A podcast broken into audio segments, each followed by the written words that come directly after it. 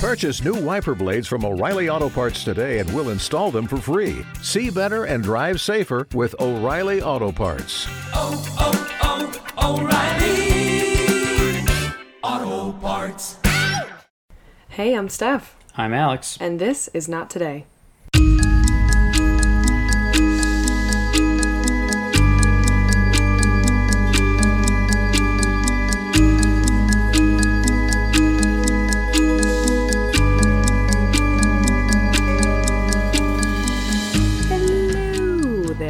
Oh, changing it up. Hello. Yes, I thought we could change it up. I'm great. I'm You're very good? excited for the second part of the story, especially with where you left it off. yeah, that's true. Yeah, I Mhm. did. I did kind of leave you on a little, a little bit of a cliffhanger there, didn't Yeah, I? I'm not mad at all. Still, No, I'm just sure- gonna start out every episode from now on just a little passive aggressively. Ooh, let's not do that. Yeah, actually, last time you were like, "I'm not mad either." So, is this It's a is this theme a now, theme? but I actually I was like, come on, oh, like from but- the way I ended it. yeah. I mean, It to be fair, You I- said it was the middle. I did warn you that you weren't gonna like it. You did say that. I did, and also, what was I supposed to do? It's a big story. Gotta gotta stop somewhere. I. Better make it interesting. You know what I mean? I know. I just wanted to be angry. That's all right. Well, let's not be angry. Uh, actually, let's move our anger toward Brian David Mitchell and Wanda Barzee. Sure. And let's do that. Um, actually, I realized last week that I didn't tell you my sources at the beginning because I was just like so eager to just jump in. So I'm going to do that now. I got my information from the movie I Am Elizabeth Smart, as well as the biography documentary The Elizabeth Smart Story, Parts 1 and 2, as well as good old Wikipedia. Those are my sources. Shall we uh shall I jump in? Jump or- in. so, where I left you, it was August of 2002 in Salt Lake City, and that day, the or the day in August, the police department received a call from somebody at the public library, and the caller said that Elizabeth Smart was at the library.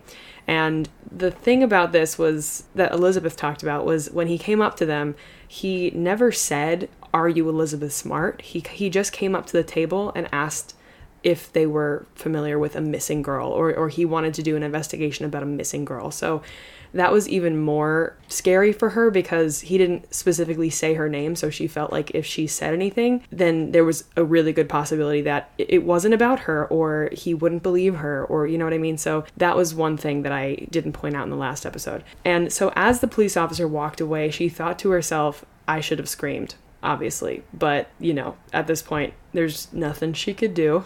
And Right. she just had to keep on keeping on. So, Yeah. I mean, yeah. uh, To be paralyzed in fear, totally understandable. yeah, I mean, that's a very real thing.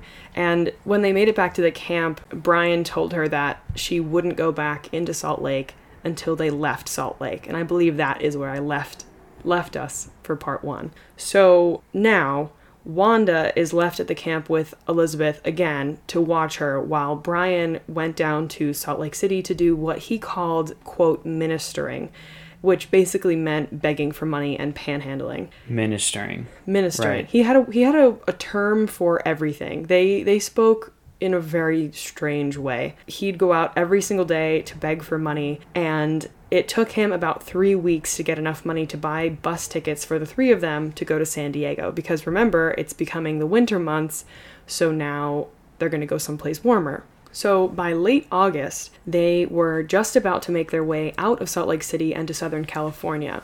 And while they were at this camp, they ne- there was never a time that Elizabeth didn't think about when she was going to eat next or when she'd have clean water next. It would usually be a day or two that they'd go without food or water before Brian would head down into the city to look for food. And sometimes it was even longer than that. So they were constantly starving and thirsty. Sometimes he would leave and come back with just a gallon of cheap wine and a few snacks. So this was a bad time. Yeah, no Understatement. shit. Hello, water. That feels like a really big understatement. yeah, you need water every three days or you die. Yeah. He, this he comes back with cheap wine. Yeah. Turn the wine into water. Can you do that? Hey Jesus, can you Reverse Jesus this like this right situation? now. Yeah. Well, unfortunately for Elizabeth, that wasn't the case. But before we totally get into what's happening with Elizabeth at the camp, let's talk about Richard Reese. To remind everyone, Richard Reese was the number one suspect in the police's eyes. They were completely stuck on him as the guy who did it, even though there was absolutely no evidence tying him to it. He was just someone who worked at their house. Right. Yeah. He had an alibi that checked out twice, right? He had no. He, I mean, his alibi. The, the police thought that his alibi was a little bit suspicious. Which I mean, he did have an alibi. His girlfriend said that he was in asleep in bed with her all night, which is technically an alibi. But I understand why they'd be like, that's not necessarily the most credible alibi because your girlfriend could be lying for you. You know. True.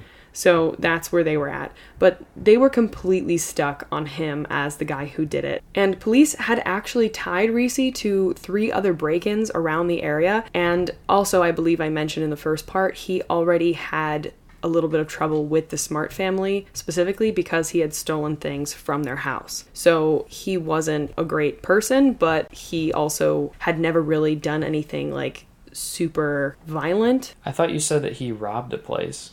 Yeah, he's a he's a robber. He's a burglar, and I guess he did. robbery. Yeah, he did like I guess shoot at a cop. So And that he shot a cop. well, I don't know that he shot a cop. He did shoot at a cop. Is there a difference? Yeah. I'm sorry. Uh, Your Honor, No.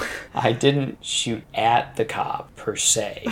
I was shooting in his direction, and I'm not violent. right. Exactly. But you know, I just shoot people Basically, from time to time.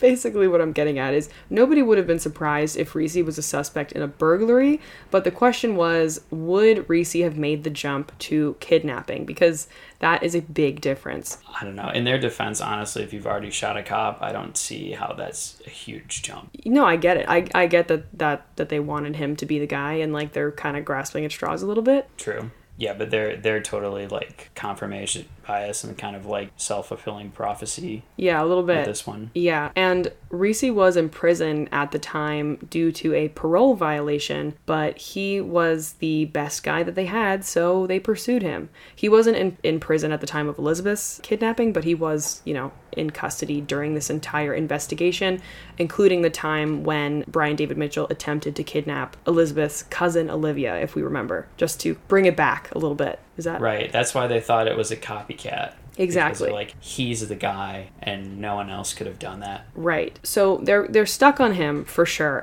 But at the same time they're receiving a huge volume of leads. They received thousands of leads from the public. Most of them were low probability, but they had hundreds of officers and investigators going out there and following up on these leads. And they said that they received about 150 calls an hour, which is just an enormous amount of information coming in at once, and you don't really know what's what. So they were like, we are just going to stick with Richard Reese because at least it kind of makes sense a little bit. It's easy. It's easier than this, which ultimately just led to a lot of dead ends and an absolute emotional roller coaster for the family. There were multiple occasions where the family would hear someone talking about that they think they found a body or a place where Elizabeth had been decapitated, like crazy things like that. Uh, and there were lots of bodies that were found, and initially the family wanted to know every single lead, but it got to the point where it was just too much. You know, they, they were like, unless it's absolutely tied to this, do not tell me, which Right, I, I completely understand. yeah, that's too much. It's like you just can't deal with that. Like on top of your your daughter being gone, Right. that's just too much. And then the media's jumping into. Mm-hmm. It was a bad time. But on August 28th, Reese was rushed to the hospital and into surgery after having a brain a, a brain aneurysm. The family also thought that Reese was a key factor in the investigation, but I don't know that they necessarily thought he was the guy, but they thought he knew more than he was leading on. So when he was in critical condition, everyone was freaking out because they still didn't have any direct or circumstantial evidence. So they were thinking that maybe he would be the key to something, you know, to some sort of information. And the entire time, Reese maintained that he had absolutely no involvement in the Elizabeth Smart abduction. Unfortunately, Reese did end up passing away in the hospital, which left everyone feeling just absolutely defeated. Although a lot of officers didn't think that Reese was involved with the abduction, but after he died, people were ready to kind of put the case to bed because there wasn't much else to go off of. So there was this was a definite low point in the investigation side because they were like, "Well, what do we even do now?" Yes. I say I have an idea. Yeah. What about the second attempted kidnapping on her cousin? Maybe maybe look Maybe into look that into one. that one. Yeah, exactly. And they it's not like they were lacking for leads. It's just the leads were pretty Too much many. dead ends. So Oh, they were all dead ends. yeah, I mean they were they weren't helpful. So Ugh. by October 7th, 2002, it had been four months since Elizabeth's abduction, and Edward and Lois Smart were faced with the question of do we try to move on or do we keep pushing forward and never give up? And as time kept passing, they got more and more depressed, but they did keep pushing forward because ultimately they hadn't found a body yet, which meant that there was still hope. This was, you know, just an incredibly difficult time for the family, and they did kick around the idea of do we stop? You know, when is too much? But they were like, nope, gonna push that one aside and we're gonna keep going, which is very strong. Yeah, it's a mental marathon, really. Absolutely, it is, yeah. So let's go back to Elizabeth. Around this time was when the three of them started their journey to Southern California. And Elizabeth said that the trip felt like she was deserting her last hope to be found. They got onto the bus and they sat Elizabeth by the window, and Brian was next to her, and Wanda was in the row in front of them. They got to Vegas by midnight, where they had to switch buses, and then after that, they finally made it to San Diego really, really early the next morning. And they took the bus from the end of the line into Lakeside. And the majority of their time in Lakeside, they were in a really swampy area, and Elizabeth said that it looked like the fire swamp from The Princess Bride. Have you ever seen The Princess Bride? You have not? No. Okay. What's your like rate of success for be Wait. like, have you seen this? And I'm like, no, it's probably Pretty like twenty percent. Pretty low. It's very low. Yeah. Actually, someone messaged me about the fact that you didn't know who JonBenét Ramsey was, and they were like, "What in the name of true crime?" I was like, "I know." No, I'm sorry. yeah. At at person. yes. Um, but anyway, after a few days in the swamp, Brian told Elizabeth that since they were in a new place, it was important for them to partake in alcohol because that makes sense. When when Elizabeth first started drinking, she would only drink the bare minimum that she had to, but after a while she said she drank a little more to numb herself. Um, most of the time it would just be Brian drinking and he'd drink a lot and he was constantly drunk. But Elizabeth said that there were times where it was available to her and not necessarily forced on her, but she would still partake. Elizabeth said at this time she was completely withdrawn from herself and just didn't feel because it was too hard. She completely shut down because she knew if she fought back, it was only going to be worse for her. So, alcohol helped her in that, I suppose. Back at home, Mary Catherine was just continually racking her brain to figure out who had taken Elizabeth. Mary Catherine's parents had told family as well as police not to harass Mary Catherine because she was so young, and also if she knew anything, she would have told them by now. And November was approaching, which was Elizabeth's 15th birthday, so it was all Mary Catherine could think about. On October 12th, Mary Catherine had her dad tuck her in as she did every night since the abduction, but that night, as Mary Catherine was thinking about who it could have been, the name Emmanuel popped into her head. She said she could hear his voice in her head, the conversation that he had with her sister that night. So she told her dad that she thought she knew who had taken Elizabeth. And so her father's like, Who? And she tells him it was that man who came over and helped on the roof, the homeless person from downtown. So if we kind of rewind, if we need a little reminder here, Brian David Mitchell calls himself Emmanuel.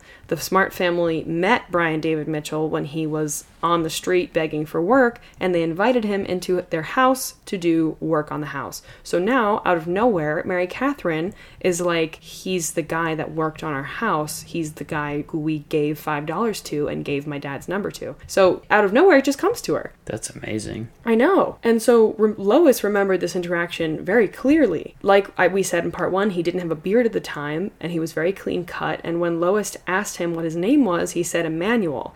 And I think she knew that that wasn't his name, but she was like, okay, if that's what you want to be called, then I'll call you that. Whatever. Elizabeth's brothers said that he just seemed like a guy who had hit a rough patch and was in need of some work. And the next time the family saw him was when he came by their house to do work on the roof. Edward recalled that he talked a lot about being a born again Christian and how he would go around to homeless shelters to preach. And to the family, he just seemed like a normal guy. He just worked on their house and then he left. and he was actually supposed to show up the next day for work, but he didn't show up. But since he was up on the roof working for the day, he got to see where all the windows and all the doors were. So he pretty much went to work on the house, he got what he needed, I suppose, and then he didn't come back until he did, you know? Also, I believe in part one that I said that Brian David Mitchell was most likely on their list of 60, 60 contractors, but he wasn't, which made it almost less credible to the police. Since it had been four months, and all of a sudden Mary Catherine remembered the name, the police didn't really take this as the best possible lead. Apparently, she didn't say that she was positive that this was the voice that she heard. She said, quote, I think that might be the voice that I heard. So the investigator that was questioning her asked her the very pointed question of, Do you want that to be the man? And her response to that was, If he's the man that took Elizabeth, then yes, I want him to be the man. This should have been the big break in the case and really turned everything around, but because of this doubt, it wasn't. They re interviewed Mary Catherine and now they had a composite sketch of Emmanuel. But the police did tell the family that if this Emmanuel guy was the man that took Elizabeth, they shouldn't go public with that information yet because even if they find out it was him, it could make it a lot harder for them to find him because he could go into hiding if he knows the, that the police are onto him. They knew that going public would definitely generate leads, which could be helpful, but it would also warn this person. So they were like, hold off until we get more information. Right. And you've gotten nothing but junk leads to this point. Exactly. Right. And I thought she had already gave like a very accurate like composite sketch to them like off the off the bat because she was awake the whole time. Yeah, I don't think they generated a composite sketch. I think they just gave like a description of him. I don't think they made a sketch in the beginning, but they did make a sketch now. I think the reason they didn't do a sketch in the beginning was because at first it was like, okay, I heard the voice. I didn't really see his face too well, but I, I heard his voice. I recognized it. I saw like a vague outline of what this person looked like. But now she's like, okay, I recognize the voice and I have seen this person, so let me describe him to you from the memory that I have from when he worked at the house. Oh, you understand? right, right, right. Yeah. Okay. So the sketch that they made didn't include a beard. So Oh, okay. Hmm. I don't think she saw his face when she, yeah, that makes sense. Big brain energy right there. Just pat myself on the back. Um, okay. But meanwhile, the family is being asked by the media if there's any new information, but they couldn't say anything. So to the media and the world, they were just like, nothing's new. We don't, we don't know. I guess there's nothing to talk about with Elizabeth Smart. The family was just extremely frustrated because the people who were leading the investigation were still on Richard Reese, but he was dead. So there wasn't anything to do about Richard Reese. And they did have officers trying to find this Emmanuel guy, but it wasn't the front of the investigation. Chief of Police Rick Dinse was not going to believe that it wasn't Richard Reese until Elizabeth herself walked up and told him so. So this was that's what they said in in the documentary. They're like that he wasn't going to get off of Richard Reese until Elizabeth herself walked up and said it's not him. The stubbornness is overwhelming. Yes.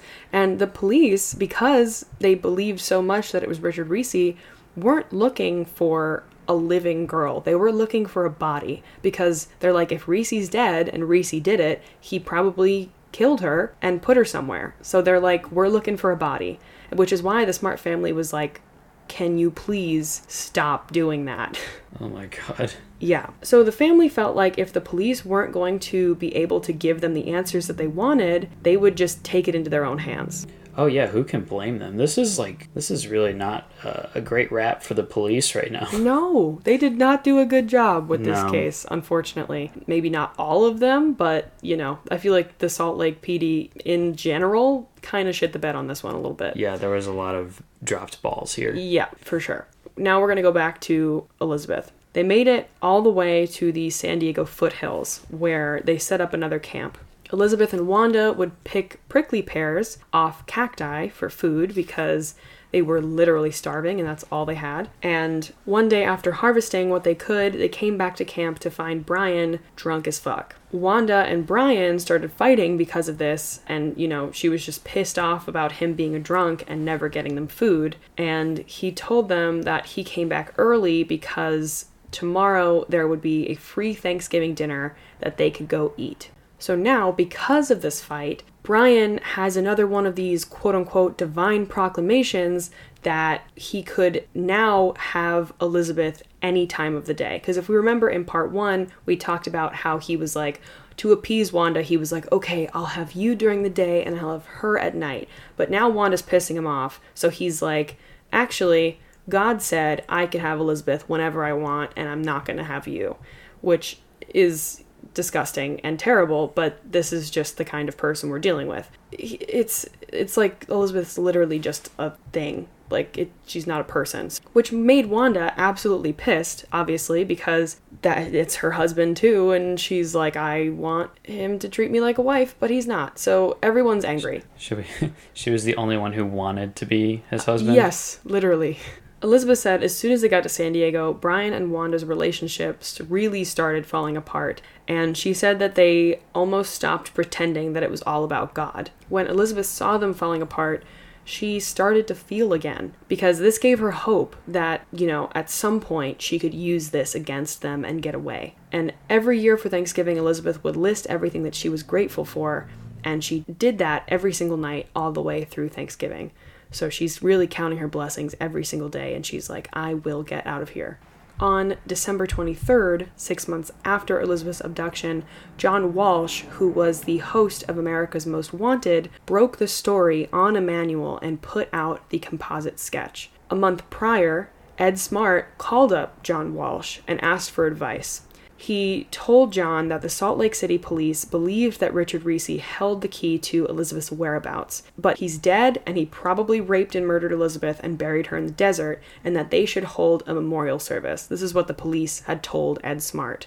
Lois was even wondering if, for the good of the family, they should close the case. So Ed was basically calling John Walsh to ask if they should do that. And John told Ed that the odds were definitely against them, but he said, if you truly believe that she is still alive and you don't want to give up, then you got to keep going, but you got to give me something to help you. You know, he's like, I have America's Most Wanted. We can do something. You have to help me out. So a month later, the family decided that they would come out with the story, and that's when John Walsh was given the information that Mary Catherine believed that it was a man named Emmanuel, and they put the sketch on the show law enforcement still wasn't on board with the idea of giving out that information, but it didn't seem like they were doing much with it either. Now, all they could do was wait to see what kind of leads came in with this new information introduced to the public. Yeah, I was gonna say like most of the time you shouldn't, but in this case it seems like they're just sitting on their hands, Yeah. and like have already just given up and move on Exactly. or moved on. So Mhm. The police hugely criticized the family for this decision, but within two weeks they had a lead. yeah, so how about What? How about what? I don't know. I'm trying to rein myself in, but I was like, how about go fuck yourself? Yeah, that's how that's what I wanted to say. There it is. All right. Okay. Tom Holbrook and his wife Lisa reached out to the police and told them that they believed that the man in the photo could have been Lisa's brother, drumroll please, Brian David Mitchell. Okay? So Edward Smart was holding a press conference about this new information, and Tom Holbrook said that he had an extremely overwhelming feeling that he needed to know what the press conference was about. And he started doing a little Google search about the story and found on the Deseret News that there was an article talking about the press conference and how their new lead was a man that went by Emmanuel and that they were looking for him for questioning. And Tom said he felt like he knew it was Brian. So Tom showed the article to his wife, Lisa, and she was like, Do you think this is Brian? Uh, Like, unprompted. She's like, Is this Brian? And that's when she called the police. So she called the police on her own brother, which, you know, if, if your brother was Brian David Mitchell, I I would too, you know? Yeah, but it's hard when it's family. Oh yeah, it's hard when it's family, but you know, he's a, She did the right thing. She definitely did the right thing. The police soon discovered that there was an instance in an Albertsons, which I believe is a grocery store, where on August 27th, Brian David Mitchell was arrested for stealing $52 worth of beer, batteries, and a flashlight. They took a picture of him and asked him who he was. And at first, Brian said that his name was Emmanuel, but soon they got him to tell the officers that his real name was Brian David Mitchell. So the police take this photo and put up wanted posters in the place where he was arrested, but they were instructed to take them down and only put them up in the detective's room so that only the police could see it. And there still wasn't a lot of support for releasing this photo, both at the FBI and the Salt Lake PD.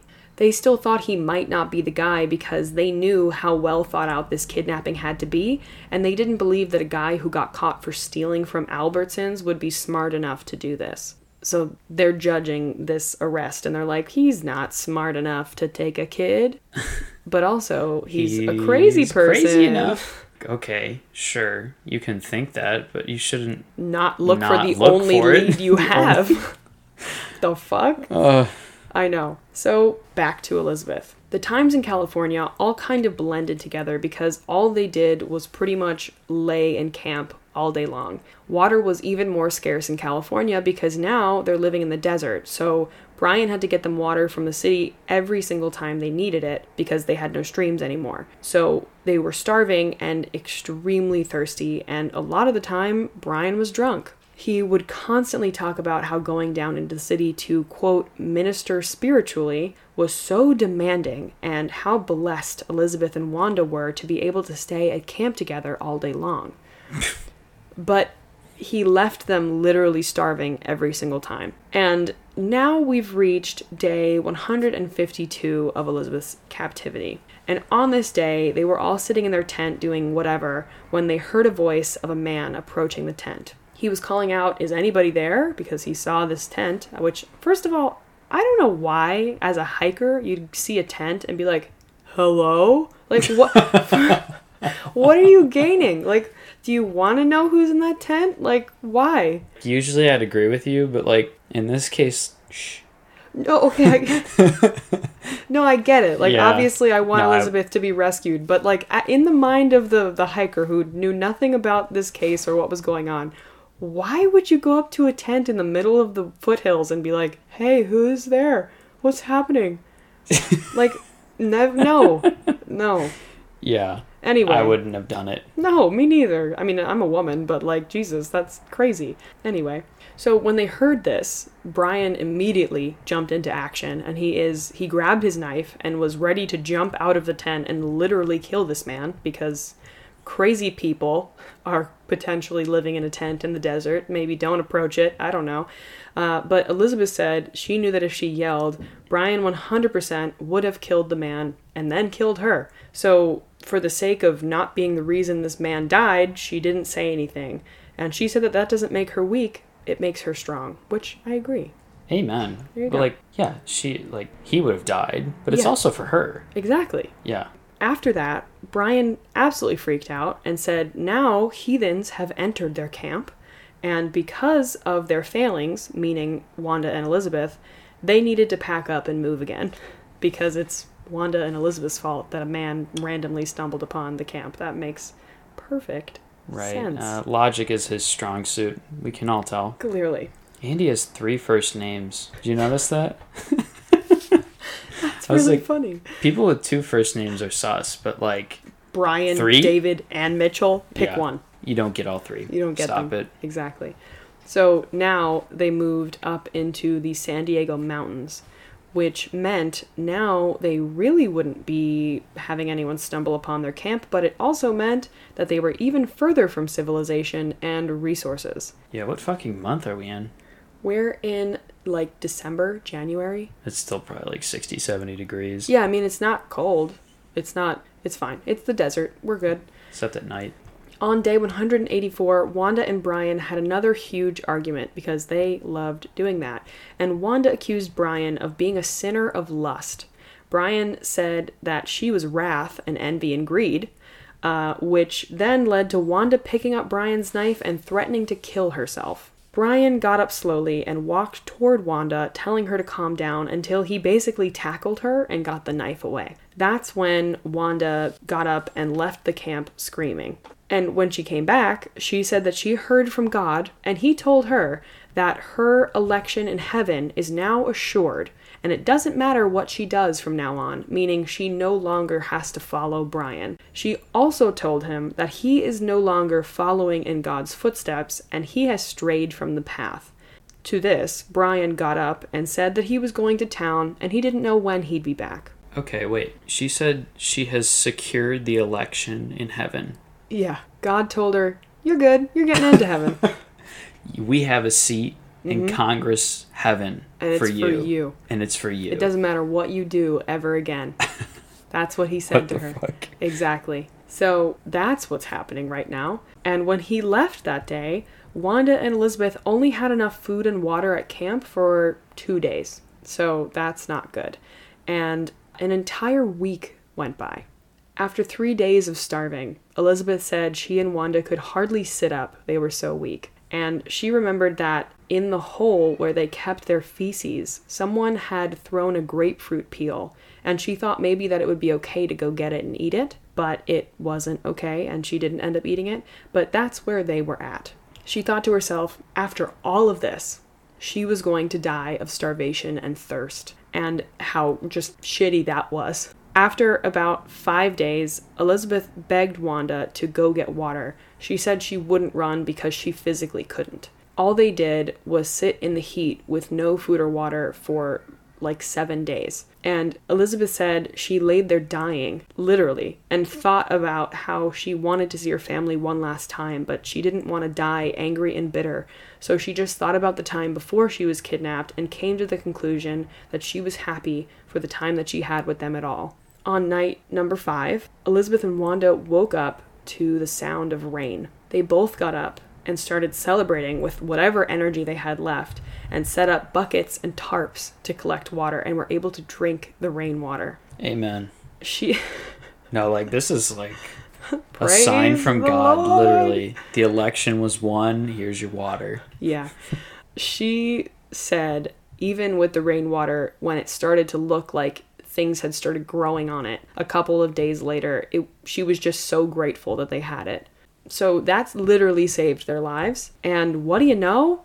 Finally, fucking Brian rolls back into the camp and he's singing a song as he comes back into camp. He brought back some leftover KFC and he sat down at the camp and just started talking to them while Elizabeth and Wanda were so weak that they literally couldn't sit up because of how hungry and thirsty they were. He told them that he had gone into Lakeside and stolen some beers and drank them, and then he broke into a church. And the next morning, the police came and they arrested him. And he gave them a fake name and they told they told him that it would be a week before the judge could see him. So, you know, he's in jail for like the week that they're starving and dying of thirst. And when he did finally see the judge, somehow he talked his way out of it and he told the judge that this was the first night that he had ever been drunk and he was so sorry and it wouldn't ever happen again. And the judge, I mean, thankfully, let him go. Okay, I don't know how to feel about this one. That's so stupid. I know. You didn't even get his real identity, and then you believed a sob story. Mm-hmm. But this saved her life. But it saved her life, so that's good. wow. He told him this whole experience reminded him who he was and who they were. He had this saying that they needed to descend below this before you can rise above it, which basically meant you had to experience the worst of life before you can, you know, rise above it and be like godly, I guess, or whatever, go to heaven. Whatever the fuck this. whatever the fuck it means i'm not going to try to understand. But he basically told elizabeth that she needed to experience you know alcohol and being raped and starving so that one day she could rise above it and go to heaven i guess. So he literally told her this. He's like you know i needed to experience this because i needed to descend below you know to the sinners blah blah blah. He's Bitch, what did you descend to? he's a crazy person I know, but this is another level of just stupidity. yeah yeah we're just crazy Just crazy. Um, but now he was back, and at least they had food and water, you know? Yeah. So in February, the police were still thinking that Brian David, Mitchell wasn't their guy, even though they were working with Lisa Holbrook, who was Brian's sister. But Mick Fennerty, who was the chief FBI investigator, decided that if the police weren't going to go public with this information about Brian David Mitchell, then he was. So he gave all the information to America's Most Wanted, and they were given his full name, all the photos they had of him, and that he was the only person that Mary Catherine said that she remembered. And because of America's Most Wanted putting out this information, Brian's ex wife, Debbie Mitchell, saw his photo on TV and called in. She was almost hyperventilating as she called in and told them that he goes by the name Emmanuel and he's a street preacher and is a con artist. She told them that he had a psycho wife named Wanda Barzee, and she also told them that while she was married to him, he molested her daughter. So she's like, he's not an idiot who got arrested for, you know, just stealing some beer. I mean, he is, but he's also a fucking evil person who is a con artist and a manipulator, and he's everything evil, you know? So finally, there's like Yeah. some proof. So that's when the entire case finally started to explode. Wanda's children also came forward and said they believed that Brian David Mitchell could have done something like this. They called him Dr. Jekyll and Mr. Hyde. It was just a flood of information about both Brian and Wanda, which was great because this is exactly what we wanted. You know, they were like, don't put out the information. But it's like, if you, are you, what? You better put out the information, otherwise, we're not gonna get shit. And they did, and they got shit. So here we are. They had heard rumors that Brian David Mitchell would regular a spot called Super Salads.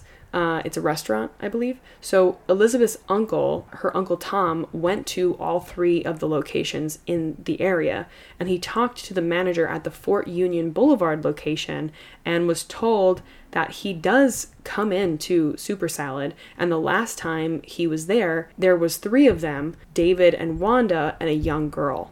And Elizabeth's Uncle Tom literally fell to his knees when he heard this information because he was like, oh my God, Elizabeth is alive, and I can tell my family that. So he immediately went to Edward and Lois's house and said, I think that Elizabeth is alive. And, and her parents were like, yeah, I think so too. But now they had like kind of some proof. Right. Very exciting. Finally something. Yes, let's go back to Elizabeth. So, this craziness in San Diego mountains continued for a long time, and now we're going to skip forward to around early March of 2003, nearly nine months after Elizabeth's abduction. They're all just laying in the camp when Brian gets up and tells them that he has an announcement. He says that the Lord has declared that it's time for them to move on from California. He tells them that he's thinking that they should go back to the East Coast and not Salt Lake. He talked about possibly New York or Boston, and he said that this move was going to be really big, which means that it would be permanent. Elizabeth hears this, and her mind is reeling. That's when she stands up and she tells Brian that she's been overwhelmed with the feeling that God wants them to go back to Salt Lake. She tells him that the Lord told him that he'd be blessed with more wives there, and since their path has been blocked in California, maybe it's a sign that they should go back to Salt Lake City. She tells him, I have this feeling that it'll be harder for you back east. And she's like, you know, God didn't speak to me but i just have this overwhelming feeling and i she's like do you think you can ask the lord if this is right? And she's like you are his prophet. I just know he'll answer you. Elizabeth had spent months learning to talk to them and listening to this like completely made up crazy religion but it's been nine months of her listening to this and she knows how to play the part And I, I'm like impressed because it's like she is basically acting no she is to a T. 100%. Yeah. Yeah. She she is 100% playing the role that they expected her to play at some point. They were just waiting for her to be converted to this, you know, to subscribe to their craziness and she finally had in their eyes. He basically tells her that he'll pray on it, but it'll take more time to gather money in California than it did in Salt Lake City. So Elizabeth comes up with the idea that they should hitchhike back she says, I know you two have hitchhiked in the past, and since Ed and Lois, meaning her parents, had sheltered me too much, I need to experience hitchhiking to bring me lower, meaning, you know, closer to God. Okay, so now she's playing into this descending lower thing. And she's like, I know I need to descend lower. And and I really think that this is an experience that I need to have. And that way he wouldn't have to spend days scrounging for money and they wouldn't have to stay at the camp. So when Wanda hears that they wouldn't have to stay at the camp anymore if they hitchhike, she immediately gets on board. She's like, Yes, she needs the experience, and you'll no longer have to deal with the heathens in California. So wa- immediately Wanda's on oh board. my god. yeah. Have they ever agreed on anything I mean, for this past nine months. like literally no. But but Wanda's like, I don't have to sit in this camp. yeah, get me the fuck out. Yeah, she's like, amazing. She does need to descend lower, and hitchhiking would do just that. so they're they're so excited. So Brian agrees and says they'll have to find a different face covering for Elizabeth because now they're not going to wear the veils. Okay? He is also extremely impressed with Elizabeth and says that the Lord is finally begin- beginning to work with her, which makes him extremely happy. So he trusts her a little bit, which is huge. She had learned to use his own tricks against him and got him to take her back to Utah. Can we get a moment? Round of applause. Amen. That's your favorite word. You love amen. Is it not fit in like most situations? No, it does. It's just it's just funny. It's also, I guess, it's a little weird for this story because Yeah, it's like hey, really man. religious. Praise the Lord. um, anyway, their solution to no more face coverings was getting Elizabeth a wig from the dollar store as well as a pair of sunglasses from the dollar store. And this wig was like a curly gray afro, almost like old lady hair kind of thing, and just a pair of sunglasses. So that's what Elizabeth is rolling up in. It's like a Halloween costume. It, yes, it is, 100%. So the following morning they left. It was extremely difficult for them to get rides. Even without the robes, they still looked strange and out of place. And they would just have to walk for miles, and they'd be so hungry and so thirsty to the point where Elizabeth even thought to herself, maybe this wasn't a good idea. The last stretch of the way, they were luckily able to take buses back into Utah. And on the bus, there was a young man who started to question Brian about Elizabeth. He was asking why she was wearing a wig and saying she's obviously a young girl and she wouldn't have gray hair, so, like, what's the deal? Kind of thing, you know? And Brian didn't like that at all. So as soon as the bus stopped, he had all of them get off in Sandy, Utah. And right as they got off the bus, they were walking up State Street, and the police received a call that someone had spotted Brian David Mitchell walking with two women. But remember, Brian hadn't seen any of these wanted posters or anything because he'd been up in the mountains. So he didn't know that he was on America's Most Wanted and, you know, he shouldn't just be wearing a wig and, you know what, he wasn't wearing a wig, but you get what I'm saying. But so as they were walking, a bunch of police cars pulled up on them and pretty much just swarmed. And when they asked Brian David Mitchell for his name, he told them his name was Peter Marshall. He also told the police that they had given up all of their earthly possessions and they were messengers of the Lord Jesus Christ, so they didn't have any identification. Can somebody smack him? I hope somebody in prison smacked Brian David Mitchell. I'm sure. I hope they did. They tackle him and like maybe just like give like one good smack into the back of his head while That he's down. That would be a good addition to the story, but I don't have that in my notes, unfortunately. Damn it. Yeah. One of the policemen said that he recognized the young girl as possibly being Elizabeth Smart and tried asking her some questions, but Elizabeth was extremely nervous and still wasn't saying anything to this point. Brian was still trying to get the police away from her by saying that this is my daughter and you can't talk to her. And the police said that her heart was beating so fast and so hard that you could literally see it through her shirt. That's how scared she was. It was not good. Elizabeth had been so isolated and manipulated and controlled for so long that this was a terrifying situation for her. Finally, one of the oper- the officers separated her a little bit from the group to try to ask her some questions. She started telling the officers the things that she was told to say, like she was raised in Florida with her mother and had only joined her father and her stepmother this past year. So she's surrounded by police asking if this is Elizabeth Smart and she's like, "I am I'm my my dad is here and my mom is in Florida and blah blah, blah. like she's completely brainwashed. But her story wasn't adding up to the police officer, and he said, I don't believe you. And the officer had someone fetch a missing persons flyer of Elizabeth out of his car, and he held up the poster next to her face and said, That's you. And she said, That's not me. Oh my god. Of course, she wanted to be rescued, but she spent the last nine months being mentally, emotionally, and sexually abused every single day.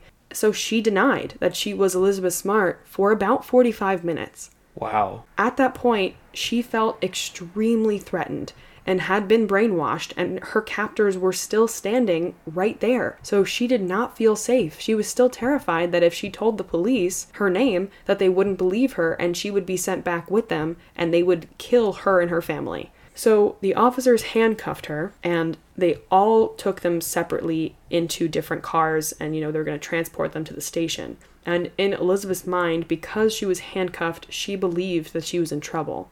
And as she was sitting in the back of the cop car, the police officer said, Okay, this is your last chance to tell us on your own free will who you are. And he said, Are you Elizabeth Smart?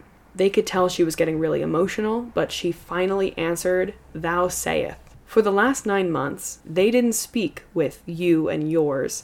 It was thee, thy, and thou. That's how they spoke because that was, you know, the old timey religious speak that they had at camp. So Elizabeth figured if Brian was still not that far away, and if he heard her answering this question with that kind of response, he might not know what she was responding to. So it was the only way she felt safe answering that question.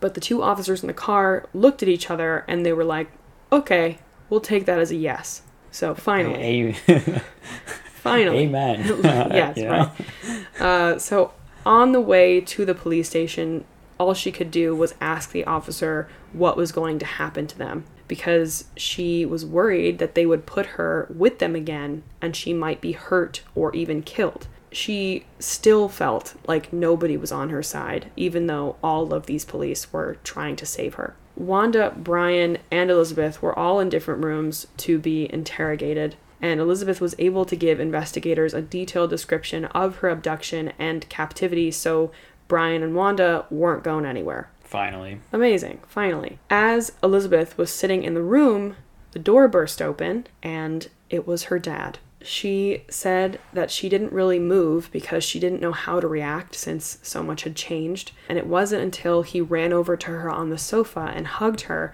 that she felt like it was safe for her to react and hug him back. You good? Yeah. Get a little verklempt over there?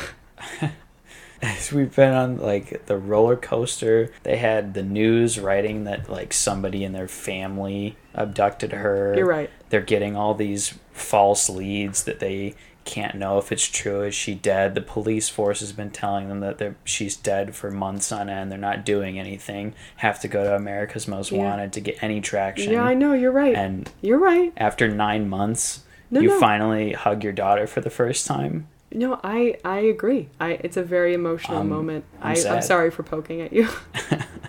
Let's get back to it.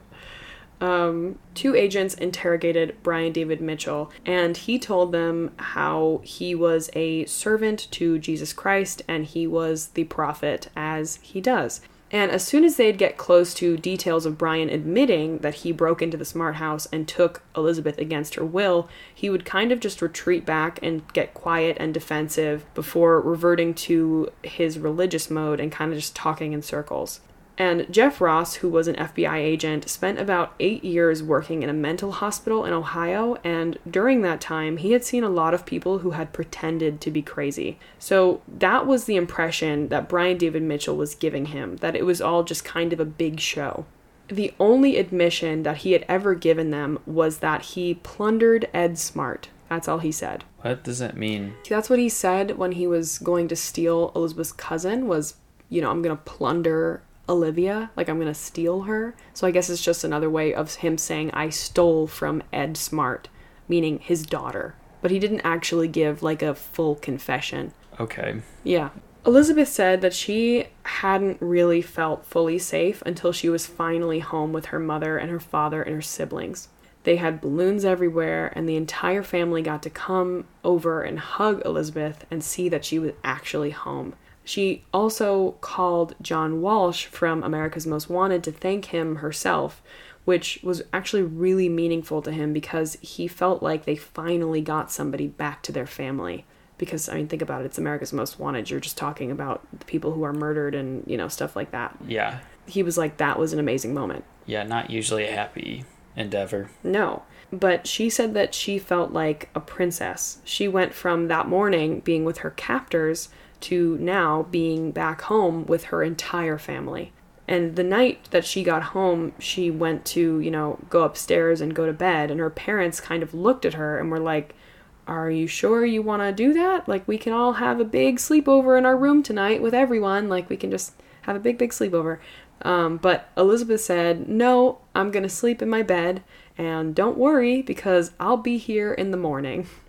Which seems like a very movie thing to say. Yeah, I know. If it was anyone other than her, I would have been like too soon. But It was literally her, so it's not too soon. yeah, no, I guess I mean, how could you know? But like, I just I feel like I wouldn't. I would definitely have gone for the sleepover option. you know, Yeah, but think about it. Like she just spent nine months sleeping On with the people. ground. Yeah, on the ground, like not by herself. Like I'm sure she just wanted some time by herself, which I get. You know. Yeah. So she did That's that. another thing that like I guess you wouldn't think about is like literally having no privacy at all whatsoever during that entire time and like always being with other people. Well, yeah. I mean, she didn't even have control over her own body. I know. Like it's more than just no privacy. Like she didn't even I get it. Yeah. I'm just saying that's Oh, no, I something I, know. thought about. No, exactly. I mean, you don't think about that. She's literally with someone 100% of the time for nine months.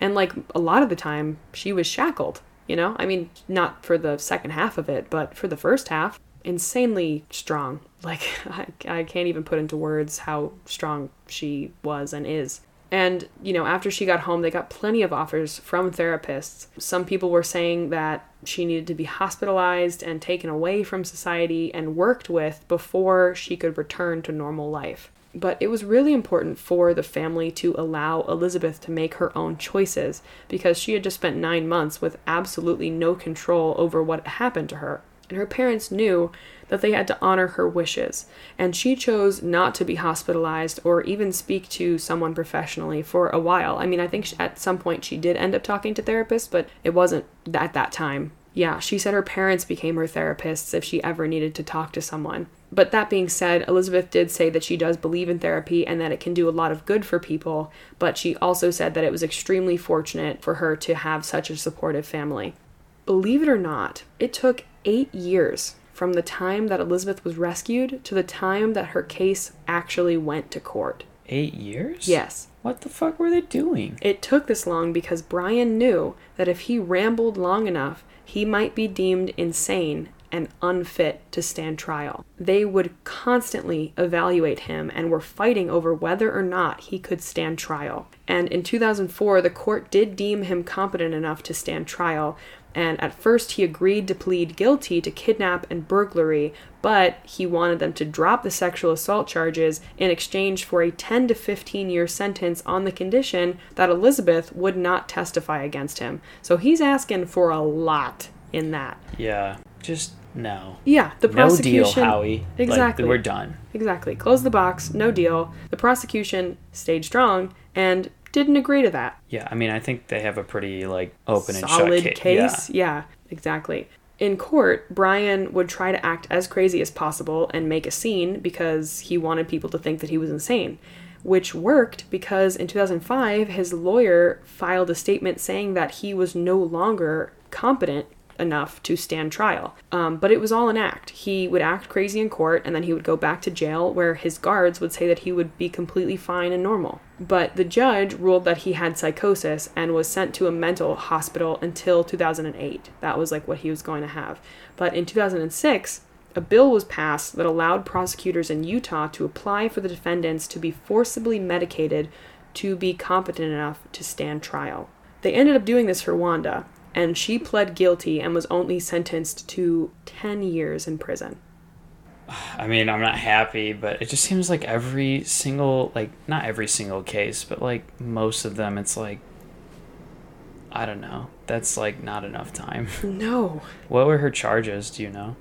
I mean, it was kidnapping, sexual assault, like, it was all of them that Brian got. She definitely should have been charged with a lot more. Or not charged, sentenced to a much longer term. It's insane how little she got, um, and it was because that she took a plea deal. Did that that sentence even make sense? It was that.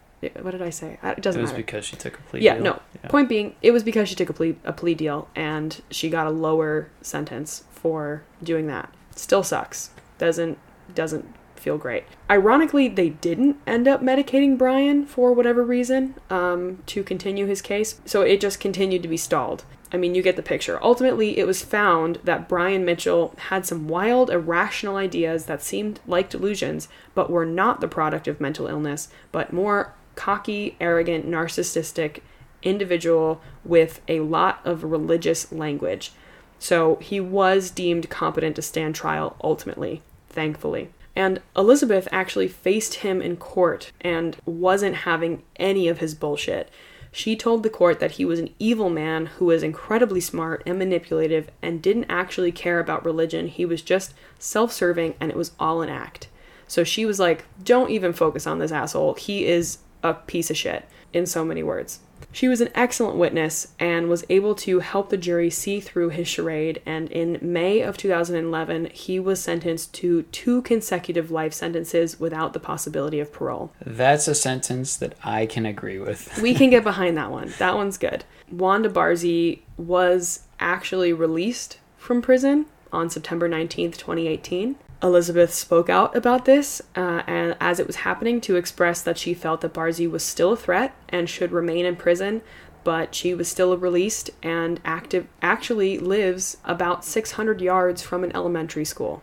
Trying to wrap my head around that. Yeah, you one. have no words. I'm just watching you trying to like figure out what words you're feeling right now. So she wasn't even put like on the sex offenders list. I think she was, but or I think, but she there wasn't anything in her parole saying that she couldn't live 600 feet or not feet yards from an elementary school. Well, I Um, mean, I guess like if she's gonna do it, six hundred more than six hundred yards isn't gonna stop her. Right. But it still like is like really. yeah, the community's pissed. I mean, they're like, "What the fuck?" like this. Yeah, it's like we're gonna keep an eye on this bitch for the entire time that she's here. Yeah. Barzee also voluntarily agreed to not go to any geographic locations that the Smart family might frequent. Her Williams, her attorney, said violating any of these conditions could result in her return to prison, although Williams was not able to say for how long, adding that it would depend on which condition had been violated. I can't even imagine Yeah. seeing her in public after that. Yeah. Elizabeth responded to this uh, by saying that she is taking precautions to protect her family but refuses to live in fear. She said, I lived in absolute fear and terror for nine months. No matter the outcome, I will not do so again. So that's that's good. Right. She's I mean she's just incredibly strong. I don't even know how else to put it. Like n- not Yeah. every person could could do what she did. Yeah, to to face him in court and then have that attitude. Yeah, but even though that was kind of the most recent thing that happened with this case, I wanted to put that, you know, not as the last thing that we talked about because I kind of wanted to end on like a a good thing, you know? So let's go back to Elizabeth. Um, Elizabeth was able to continue living her life after being rescued and really thrived. She finished high school and college and had many friends and some boyfriends along the way. And on a missionary trip to Paris, she met Matthew Gilmour, who was from Scotland, and the two of them started dating and got married and now have three beautiful children. Oh, that's awesome. Yeah. Today, Elizabeth Smart is an American child safety activist and commentator for ABC News focusing on missing persons. She has done a lot of work as an activist and advocate for missing persons, and here are just a couple of incredible things that Elizabeth have done, has done. On March 8th, 2006, Elizabeth went before the United States Congress to support sexual predator legislation and the Amber Alert system. On July 26, 2006, she, she spoke after the signing of the Adam Walsh Act, which uh, organizes sex offenders into three tiers according to the criminal the crime committed and mandates that tier 3 offenders the most serious tier update their whereabouts every 3 months with lifetime registration requirements. So that's a really good thing. In May 2008 she traveled to Washington DC where she helped present a book You Are Not Alone published by the US Department of Justice. It contained entries from her as well as four other recovered young adults. Um, she has spoken at a number of conferences, and on May 1st of 2013, she talked about normalizing sexuality in women and rejected the idea that the value in women is based off of their virginity or sexual history, which I think is an incredibly important thing. In February of 2014, Elizabeth also testified before Utah State House of Representatives in favor of HB 286. The bill would create an optional curriculum for use in Utah schools to provide training on child sexual abuse prevention. And the list really goes on. She really has done so much. She has done so many speeches. She has written two books that I'm going to tell you the names of in a little bit, but like, damn, you know? Yeah. Like she she just works. she really made her life surrounded upon, like around you know helping people who have dealt with similar things to her and she's like you know what i'm not a victim i'm a survivor and i'm gonna pass that along to as many people as i can Yeah, and I can't like think about how, how how many people that she's probably saved. Like just from the Amber Alerts alone. I know. Just to get that like yeah extra few hours to to search for somebody or just get more people aware of it. Mm-hmm. That's huge. Yeah. And actually, in 2019, while traveling home to Utah aboard a flight, Elizabeth was woken up by the passenger next to her who had begun rubbing her inner thigh. She reported the incident and began a self defense program for women called Smart Defense. Wait, what happened on the plane? She was pretty much sexually harassed on a flight in 2019. The the man next to her woke her up by rubbing her inner thigh, and her response to this was to begin a self-defense program called Smart Defense. That's wow. Yeah. Like what? Um, that's amazing. Elizabeth said she is in a really good place in her life now and she is happy. And like I mentioned earlier, she has written two books about her experience one in 2013 called My Story, and the other in 2018 called Where There's Hope Healing, Moving Forward, and Never Giving Up. Um, there's also been a number of movies and documentaries made about her experience that you can watch if you're interested. And if you'd like to look into the Elizabeth Smart Foundation, oh, because she also, did I mention the Elizabeth Smart Foundation? You did not. She has a she started a foundation, the Elizabeth Smart Foundation, that is dedicated to, you know, all the things that she does. Fights for fights for like for. you know, child abuse and sex trafficking and survivors and all that stuff. And you can donate if you so choose. If you are interested in looking into that, I will link it in the description of this episode um, and possibly donate. That is the story of Elizabeth Smart. Whew. Yeah, I can see why it was so highly requested. Yeah. Yeah, it's a huge case. She is a force to be reckoned with. Um, And I I can't say enough good things about her. Yeah, I mean, I don't know what else to say about that. I feel like I've said it all. And Yeah, I mean, uh, we've we've talked about the whole story. I mean, this was an emotional roller coaster. it sure was. It really was from start to finish for everyone involved. So that's that on that. Um, do you have a good thing? Oh, um, one of my favorite comedians is going to be in town when I go back to Michigan. Mm-hmm. So I'll actually get to see them on tour. Hell yeah! So I, I love I'm that. excited about that. That's great. My good thing is that I got my phone back. I am so happy that I have a phone again. Uh, although it's a blessing and a curse because I feel like when I didn't have my phone, I got more work done. But, But you weren't able to watch TikTok. That's true. It's a very important part of my day. I have to. Yeah, I mean it it sucks because I've I lost like a couple years worth of pictures, which is pretty devastating. Um, but I got my phone back and I have some pictures and I am excited to make new memories. Let's make it a positive, go. shall we? Um, yeah, I don't know. Goddamn. Thank you guys so much for listening. I really hope you enjoyed this two-part uh, story. If you'd like to follow us on Instagram and check out all the pictures that we post about each of the stories, follow us on Instagram at not today underscore podcast. If you have a suggestion or a story of your own that you'd like to send us, send it to our email at no today podcast at gmail.com. We have a TikTok that is not today podcast, a Twitter that is not today podcast, but the T on the end of podcast is a three Because that makes sense. because that makes sense. And just keep breathing. yeah. Yeah.